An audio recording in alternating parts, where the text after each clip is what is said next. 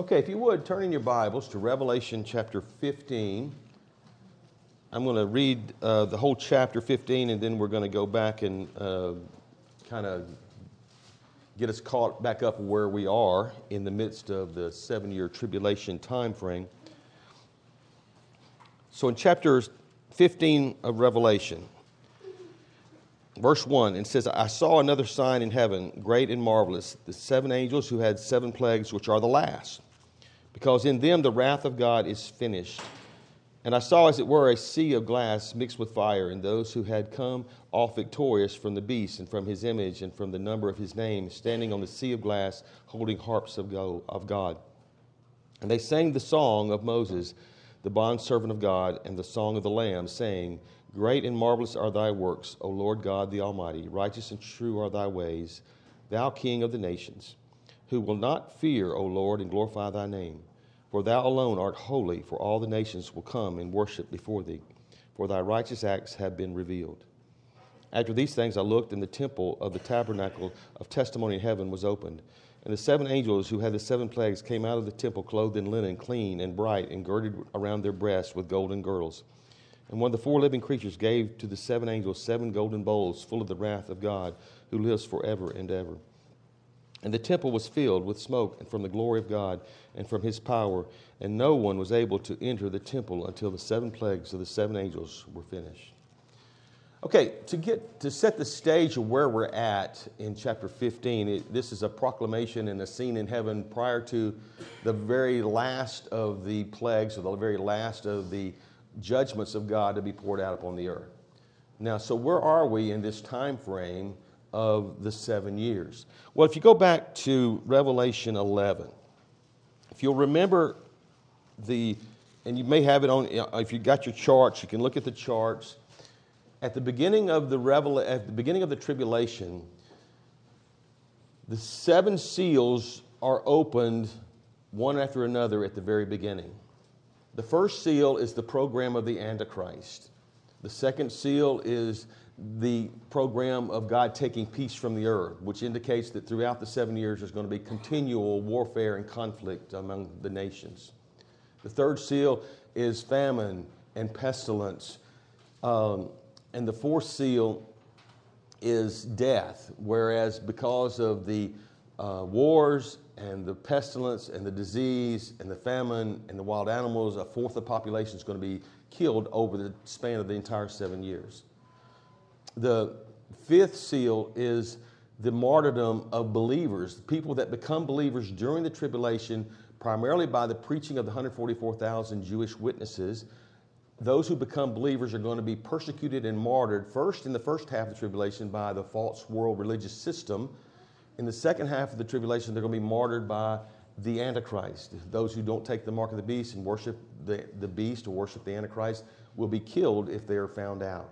So here you have all this uh, martyrdom of believers during the tribulation.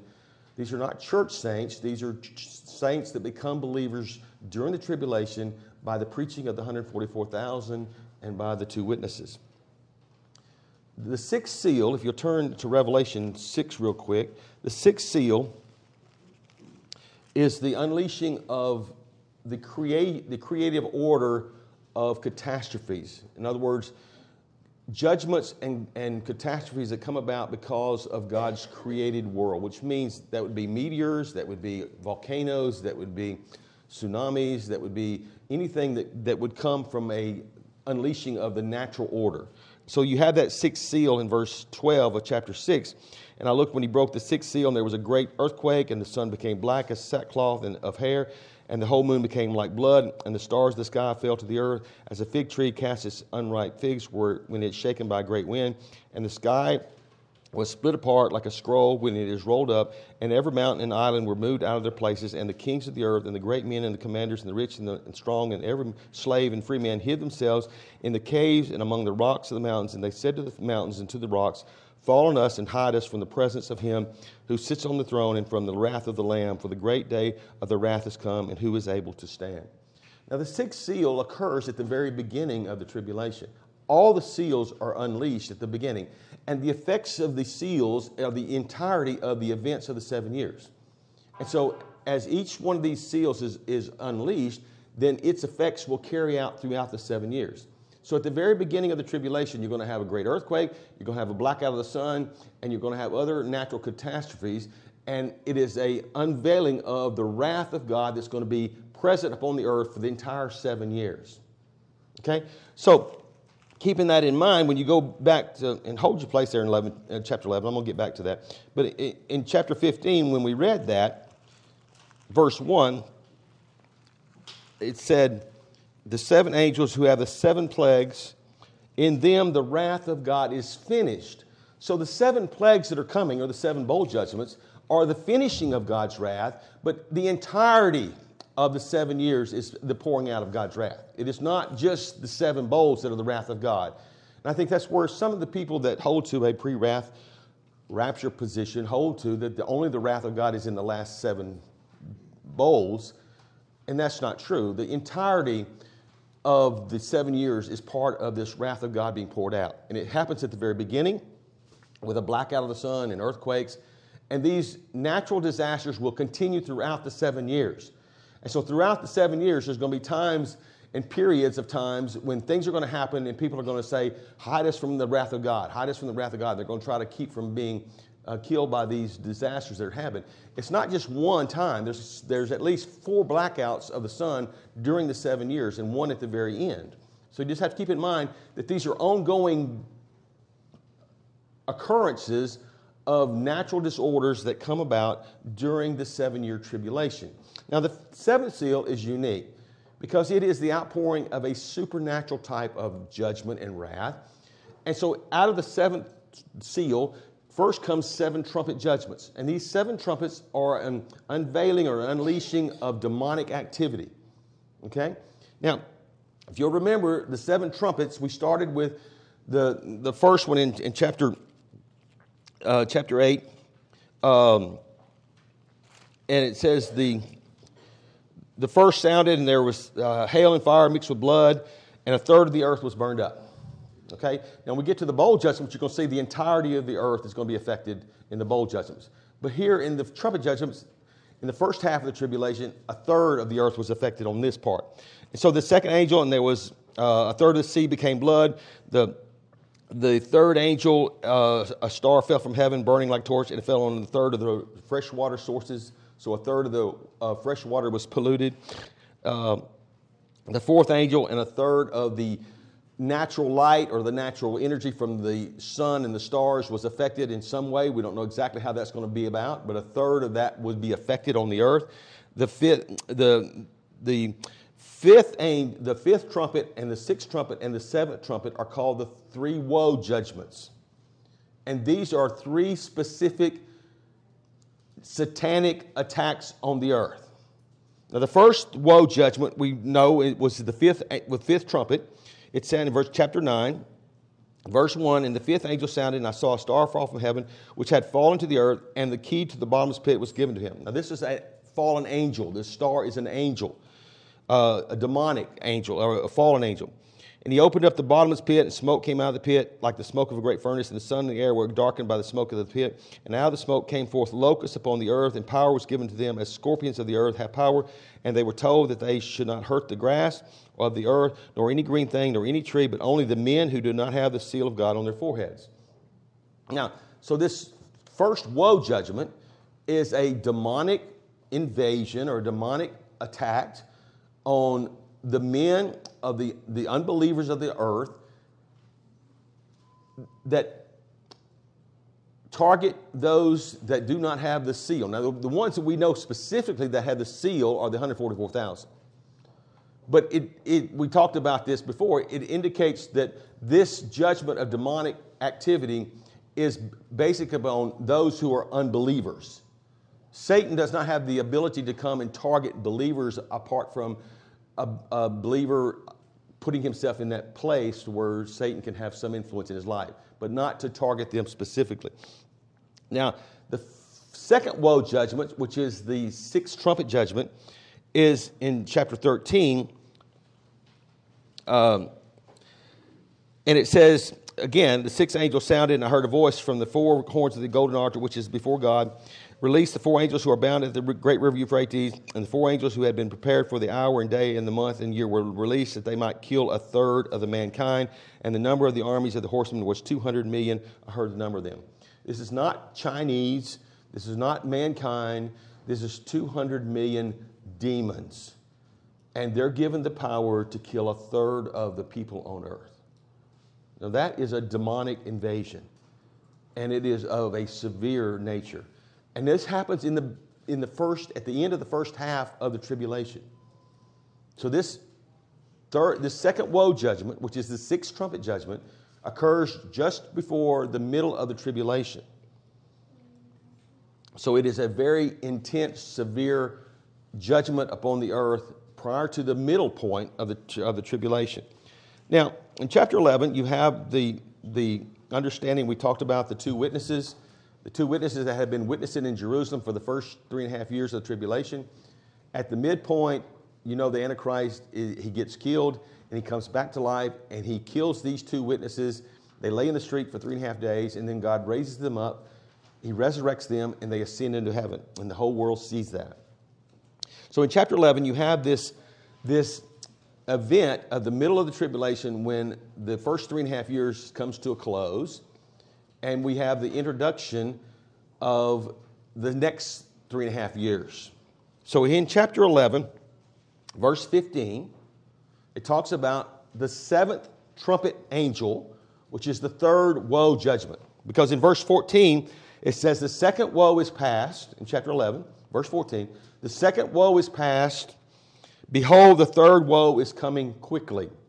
And so in, in chapter 11, verse 15, it talks about the second half of the tribulation and, the, and what it's going to bring about. So in verse 15 it says, The seventh angel sounded, and there arose loud voices in heaven, saying, The kingdom of the world has become the kingdom of our Lord and of his Christ, and he will reign forever and ever.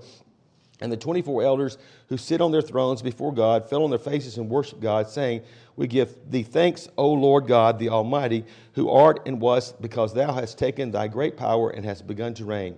And the nations were enraged, and thy wrath came, and the and the time came for the ju- dead to be judged, and the time to give the reward to thy bond bondservants, the prophets, and to the saints, and to those who fear thy name, the small and the great, and to destroy those who destroy the earth.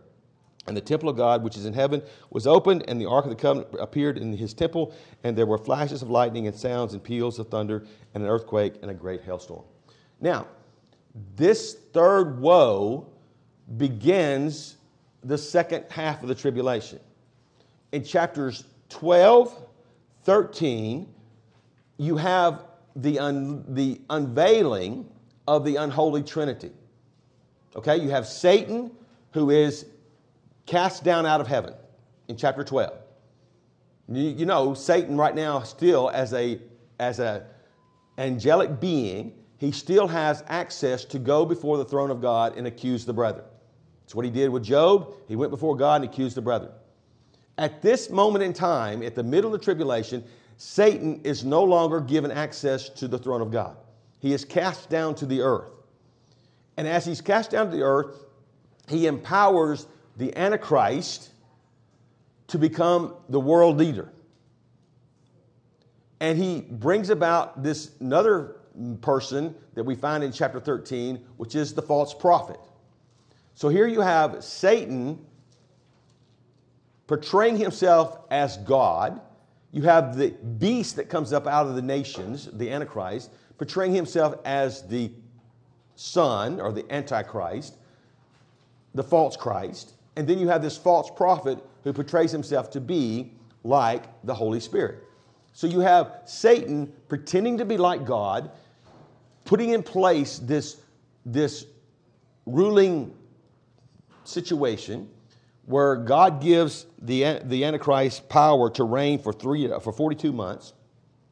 So the third woe judgment, the seventh trumpet judgment, is the unleashing of the satanic Trinity upon the earth.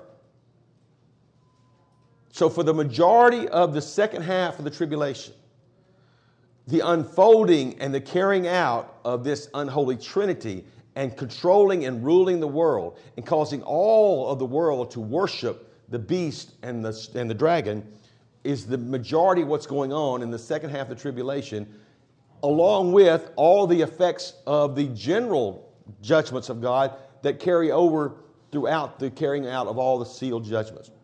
Do you understand that? Do you see that?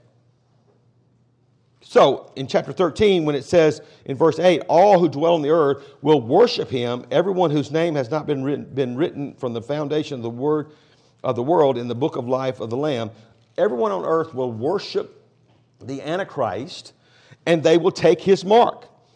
And there was in verse 4, 16, and he causes all, the small, the great, the rich, and the poor, and the free men and the slaves to be given a mark on their right hand and on their forehand. And he promised that no one should be able to buy or sell except the one who has the mark, either the name of the beast or the number of his name. So then this whole, this whole scenario of the Antichrist system is put in place. He destroys the false religious system at the midpoint. He imposes himself up to be God and he causes everyone to worship himself. And in worship him, they're worshiping the dragon. And the false prophet points to the Antichrist for people to worship him and his, and his image. And if you do not take his mark, acknowledging that you are worshiping him as your God, then he will kill you, and you cannot have any access to any of the economic system that's put in place under the Antichrist rule. And so, this is the program for the second half and it flows out of the supernatural judgments of God. It flows out of the trumpet judgments. And the third woe is the rule of the Antichrist for the second half of the tribulation. It is extended throughout the second half. Now, when you read in chapter 11, this unveiling of the seventh trumpet, and it talks about it is going to bring about the end, it's going to bring about the kingdom of Christ. In verse 19, it says, The temple of God, which is in heaven, was opened, and the ark of his covenant appeared in his temple, and there were flashes of lightning, and sounds, and peals of thunder, and of earthquake, and a great hailstorm. Translate that straight into chapter 15, verse 1, because that's where we're at now. We're, we're at the final days or the final stages of the second half of the tribulation. So the bowl judgments will occur at the very end of the second half in very fast succession order. Okay? Okay, you're going fast. Okay, slow down. Slow down.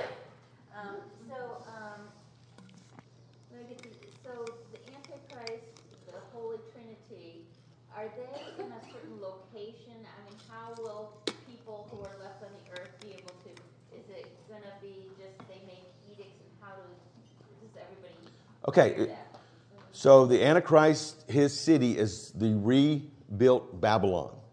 That's where his headquarters is. Uh, yes, it will be the, the where Babylon was. Okay, He will build, rebuild his city of Babylon, which will be his, his headquarters. okay, He still has the 10 kings that now he killed seven of them, but the, the 10 structured organization, political structure of the world is still in place. And they're all in harmony with him. So you've got a world political system that is controlled from Babylon, but it is distributed by these other 10 kings.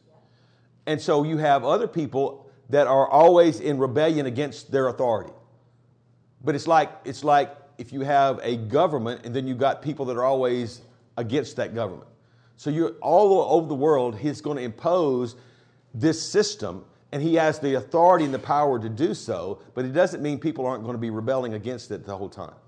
But they don't have the power to do that. And he has imposed a, a political system and a religious system and a economic system all tied together.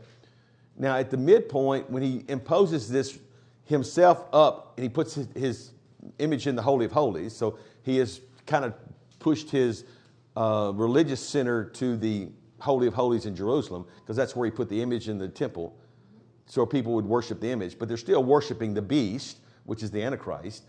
And so he has completely destroyed the, the false religious system that was put in place at the beginning of the tribulation to co- coalesce all the people to worship uh, in a, an antichrist theme. And the, the great apostasy or the apostasy in Second Thessalonians is when Christendom renounces Christ and joins this religious system. And so that's in place until the midpoint, and then this that mystery Babylon is destroyed in chapter 17 of Revelation, but they destroyed it at the middle of the tribulation, whereas the political city of Babylon will be destroyed in chapter 18 at the end. So- that, that was a, he's at a physical location. Yes. Just wondering how the, how it gets disseminated, and you, you're saying that he has, it's not Yes. just him, it's all the people who are. Yes, it- you have a, a, a, a political system to control the world, but it is orchestrated from Babylon, but it goes out to the whole world.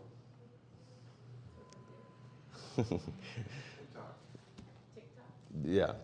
Well, AI is going to be huge. You, know what AI, AI is, has accomplished along with other thing, everything else? You can't believe anything anymore. You can't believe anything. Truth has been done away with. There is no truth that you can hold on to other than the Word of God. Because everything else out there, you can't believe. And, and the more this becomes prevalent, the more it's going to be impossible for you to know when people are speaking the truth because they're not. And it's going to, it's, it's going to be part of, I think, the deception of the Antichrist and his ability to deceive the world is because no one can know the truth. And it is completely impossible because of AI and this deceptive power that's out there that what you see, you can't believe.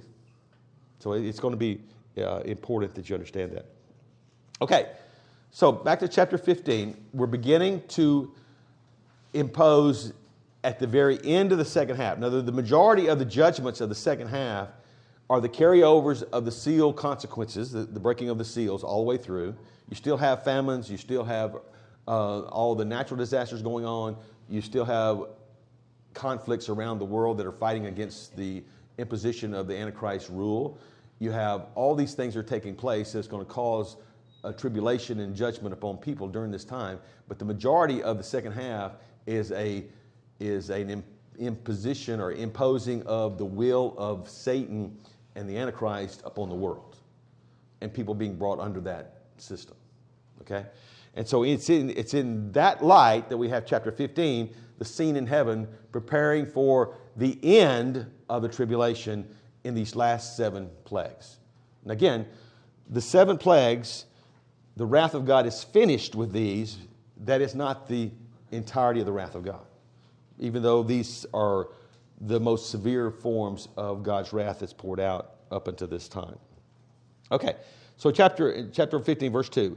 And I saw, as it were, a sea of glass mixed with fire, and those who had come off victorious from the beast and from his image and from the number of his name, standing on the sea of glass, holding harps of God.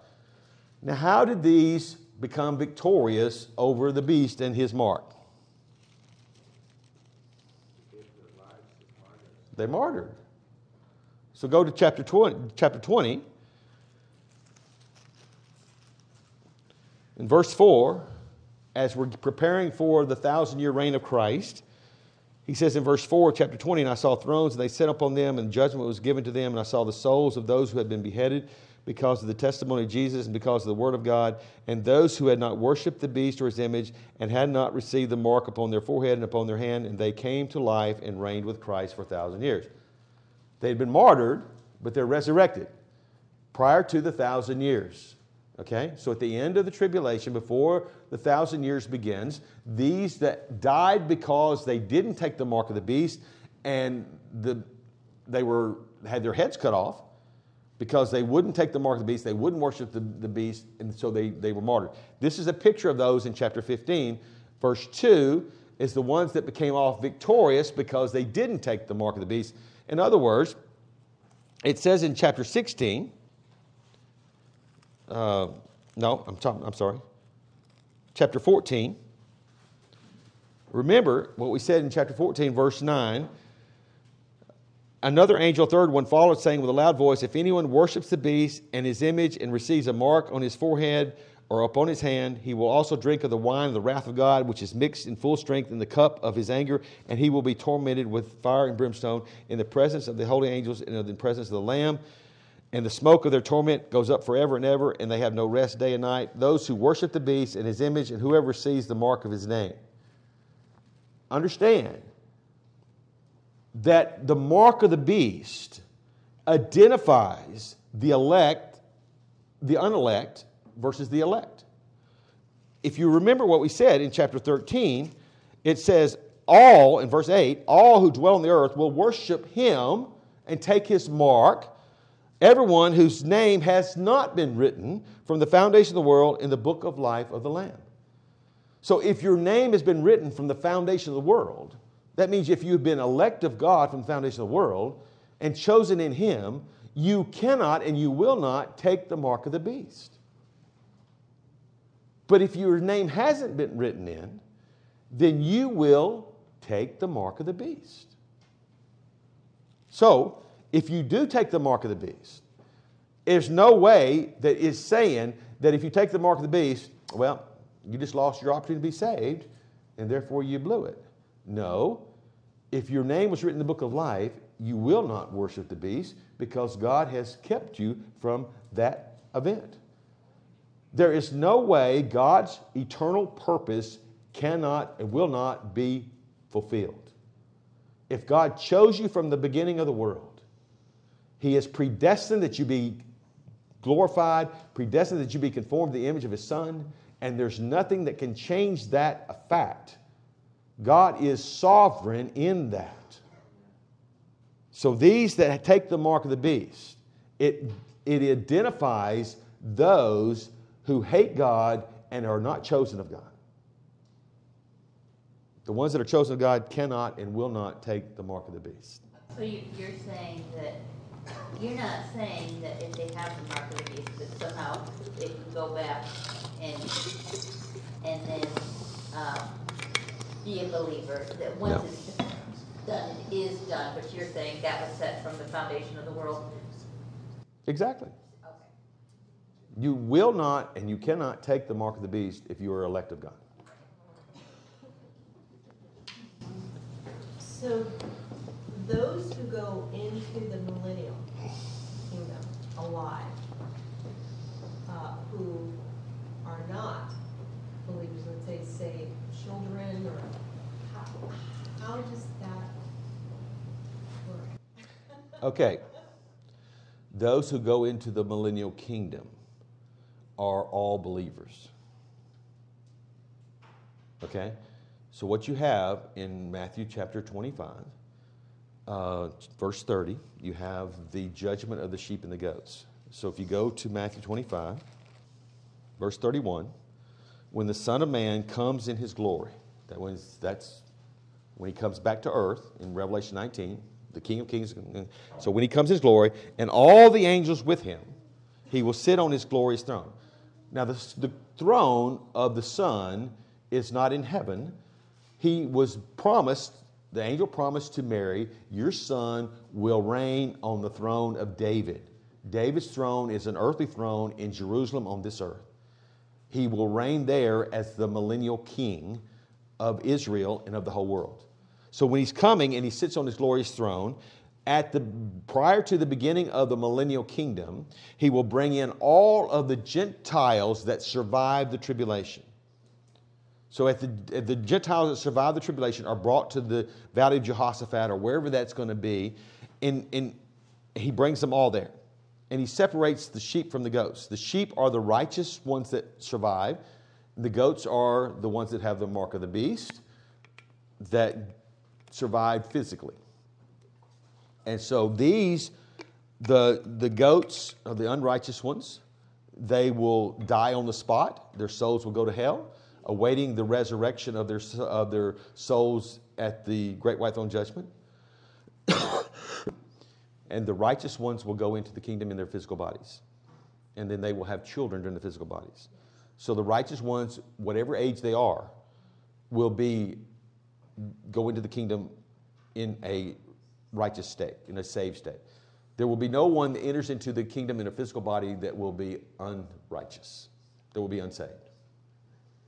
And that's another reason why I would, I would suggest or I would submit that you cannot have a post trib rapture of the church because if, you had a post trib rapture church, then all believers at that time would be translated into a glorified state, and no one would go into the kingdom age able to have children.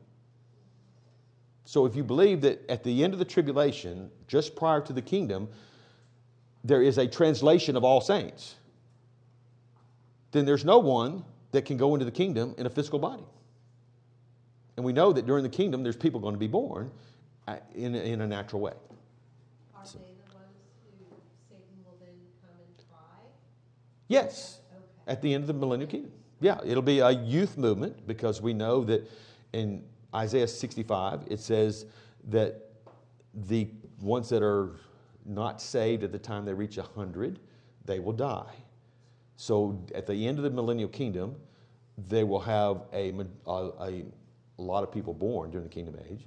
There will be a mass number of people under the age of 100 that will not be saved, that Satan will deceive and try to overthrow the king, and then God will send fire down from heaven and kill them at the end. Okay. That's good. Any other questions? I don't want to get ahead of anybody. I want to make sure everybody understands what we're at. Okay.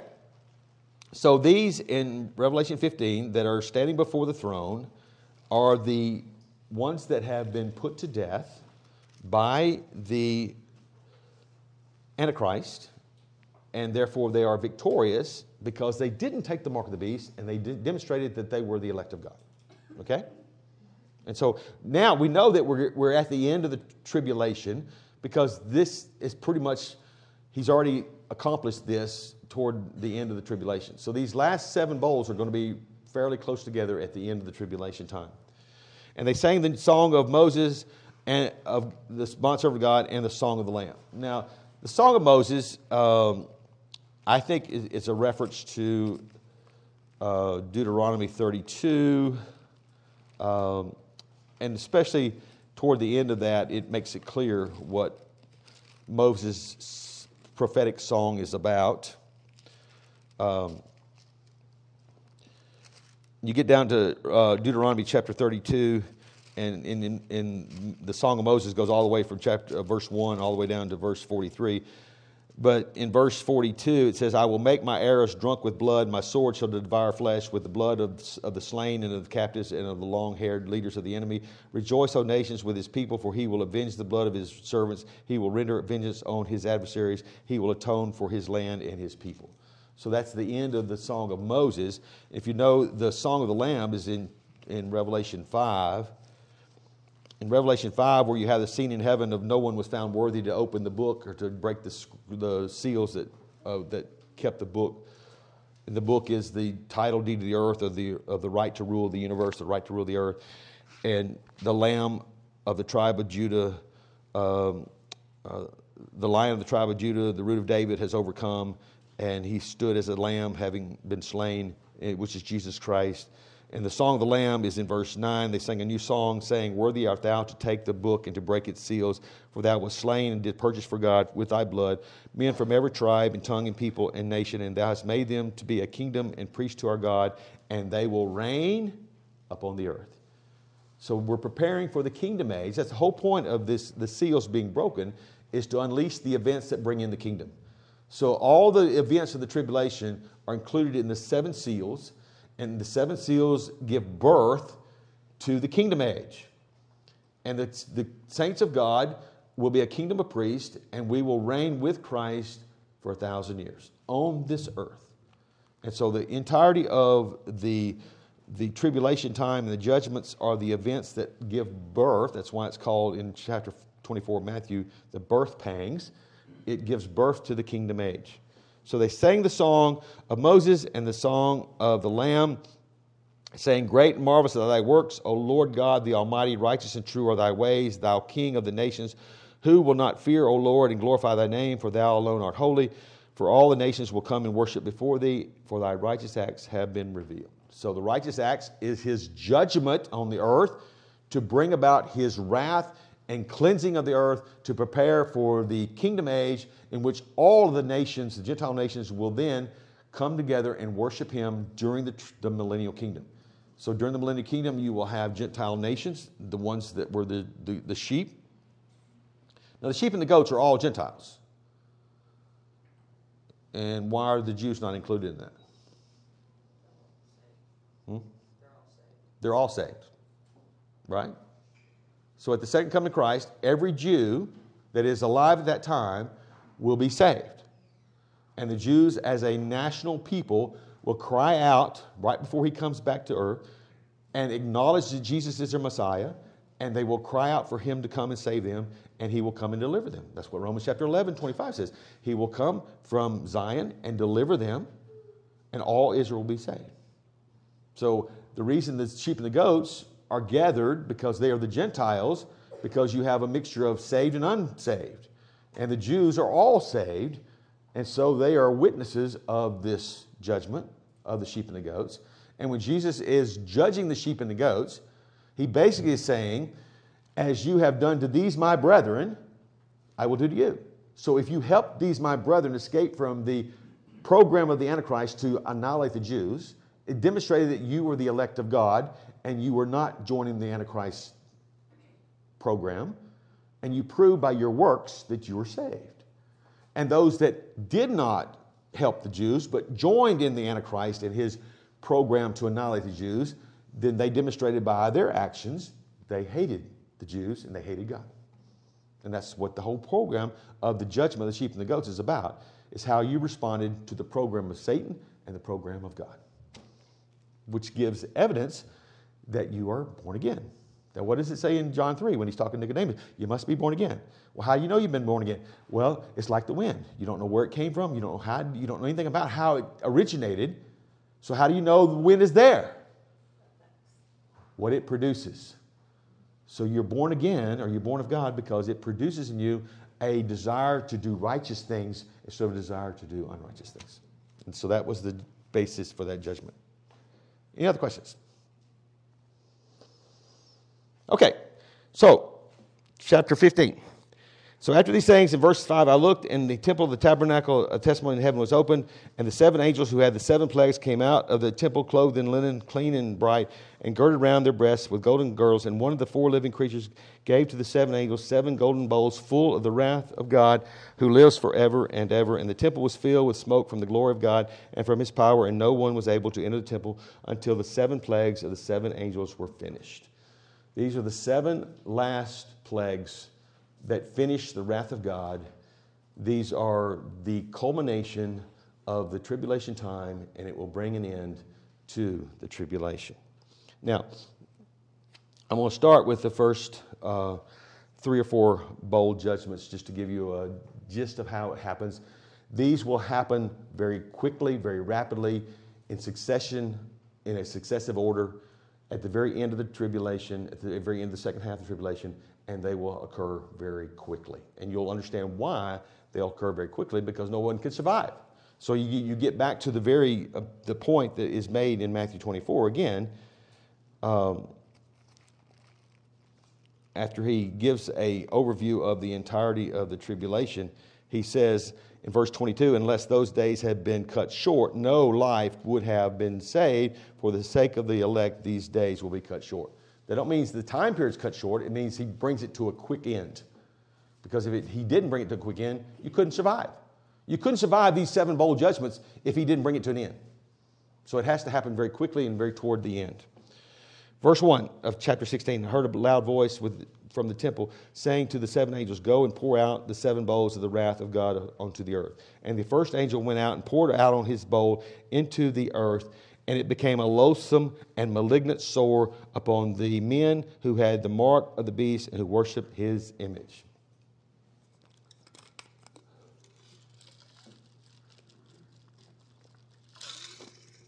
All right, so the first bowl of the final wrath of God is to bring a judgment upon those who gleefully and joyfully were deceived into worshiping and following the Antichrist. Now, Rocky's message this morning, what were the two words we were told? Follow, who? So, who did these follow? They followed Satan and the Antichrist, gladly taking his mark, gladly bowing down to worship him. Now, why, why do you think they did that? It wasn't just so that they could buy and sell. It wasn't just, just so that they uh, could not suffer. It says in verse 9 of 2 Thessalonians 2, it says, This is the one whose coming is in accord with the activity of Satan, with all power and signs and false wonders, and with all the deception of wickedness for those who perish, because they did not receive the love of the truth so as to be saved. For this reason, God will send upon them a deluding influence so that they might believe what is false. They believe in Him. They believe in Him.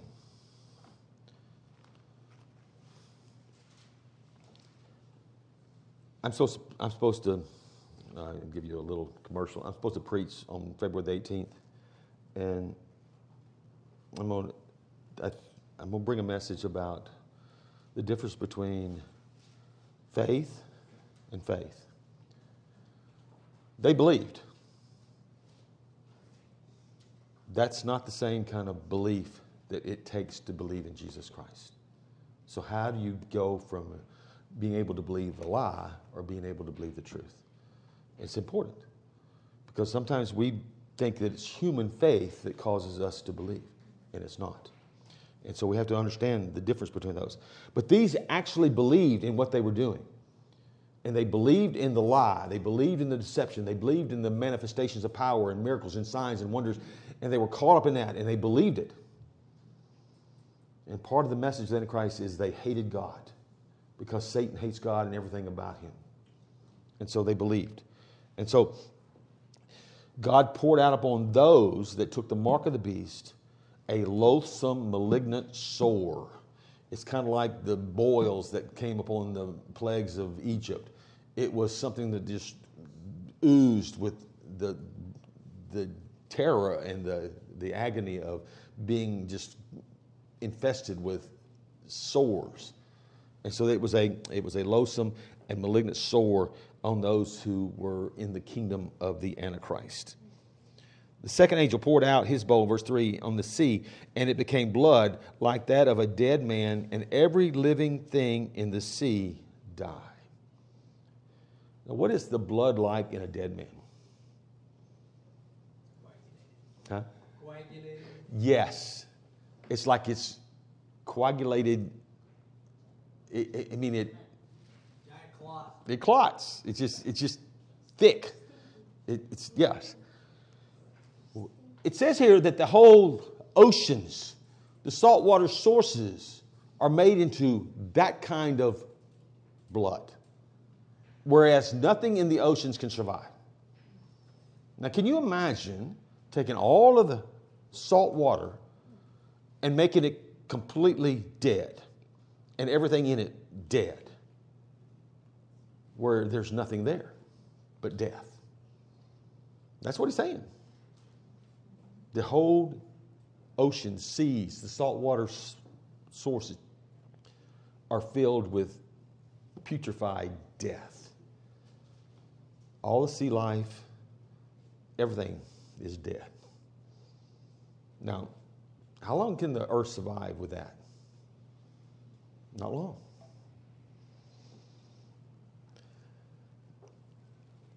Fourth, Verse 4 And the third angel poured out his bowl into the rivers and the springs of water, and they became blood. And I heard the angel of the waters saying, Righteous art thou who art and who wast, O Holy One, because thou didst judge these things. For they poured out the blood of saints and prophets, and thou hast given them blood to drink. They deserve it. So all the fresh water becomes like it did in Moses' judgment upon Egypt. The fresh waters became like blood. And all they had to drink was the blood, the water that came turned to blood.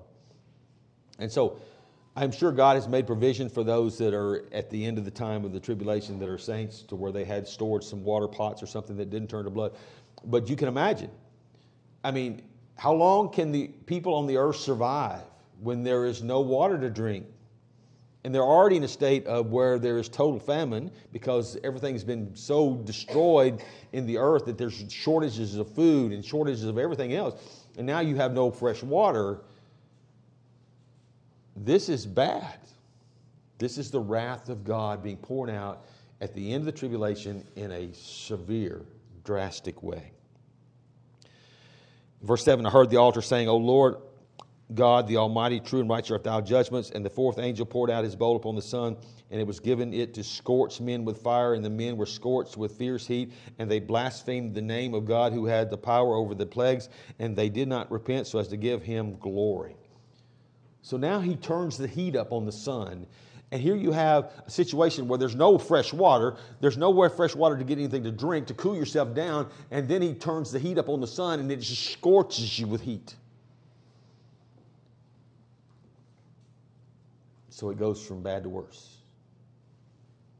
And yet, do they repent? Do they turn to God and act, cry for mercy? No because those who are in a state of deadness and condemnation, unless the power of God changes their heart, they cannot repent. They cannot turn to God and believe in Him. And so they do not give Him glory. They've taken the mark of the beast. They're not the elect of God, and they will not repent. They cannot repent, and they keep shaking their fist at God and rebelling against God. One more. And the fifth angel poured out his bowl upon the throne of the beast, and his kingdom became darkened, and they gnawed their tongues because of pain, and they blasphemed the God of heaven because of their pains and their sores. They did not repent of their deeds. So here you have the fifth bowl judgment, which is another blackout where it is a darkness that is that causes intense pain.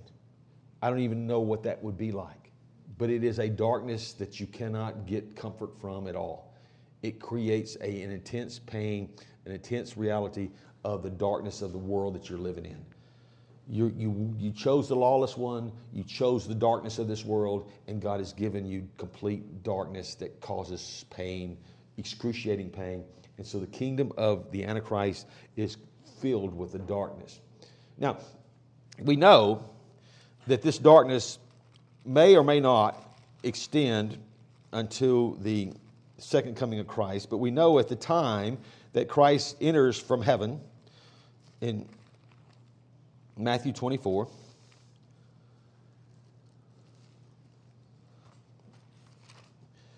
Verse 29 Immediately after the tribulation of those days, the sun will be darkened, and the moon will not give its light, and the stars will fall from the sky, and the powers of the heavens will be shaken. And then the sign of the Son of Man will appear in the sky. So we know that at the end of the tribulation, after it's over, that the world will become dark and the Shekinah glory will shine as Christ comes out of heaven as the King of Kings and Lord of Lords. Everybody's going to see that. This bowl judgment here could conceivably be a darkness that only is on the throne of Babylon, on the city of the Antichrist, and his kingdom and his thing. It probably extends beyond that. Uh, it could be a short duration of a darkness that is, um, that is a judgment at that time. It doesn't seem like it would be the last darkness that comes upon the whole earth at the coming of the because it's after the tribulation of those days. So it's probably not the same one, but there is a the bowl judgment here is the is a darkness that, that excruciates uh, causes excruciating pain. Now I'm gonna stop there because the the sixth bowl is the unveiling of Armageddon. And there's a lot of confusion about the term Armageddon. Uh, so we're going to wait and talk about that next time. About, I mean, we read six angel in verse twelve poured out his bowl upon the great river, the Euphrates, and its water was dried up, that the way might be prepared for the kings of the east. And I saw coming out of the mouth of the dragon, out of the mouth of the beast, and out of the mouth of the false prophet, three unclean spirits like frogs and they are spirits of demons performing signs which go out to the kings of the whole earth and to gather them together for the war of the great day of God Almighty. So here is the, um, in verse 16, and they gathered them together to the place which in the Hebrew is called Har Mageddon. So we'll talk about the sixth bowl, which is the preparation for the actual coming back to earth of Christ to uh, engage the Antichrist in a actual fight, which the Antichrist is preparing. So the sixth bowl is preparing by bringing all the armies of the earth together to fight that last battle. And so that's what the sixth bowl uh, judgment is. is, is causing all the armies of the earth to be deceived into thinking that they can come to Israel.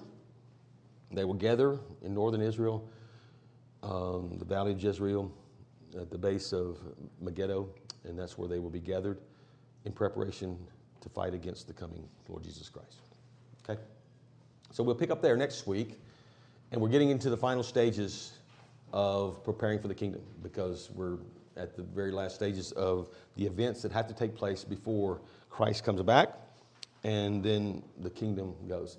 There's a lot of things that happen at the very end prior to the setting up of the kingdom. So we will go through those things in the next few weeks to come, and um, we'll try to get there.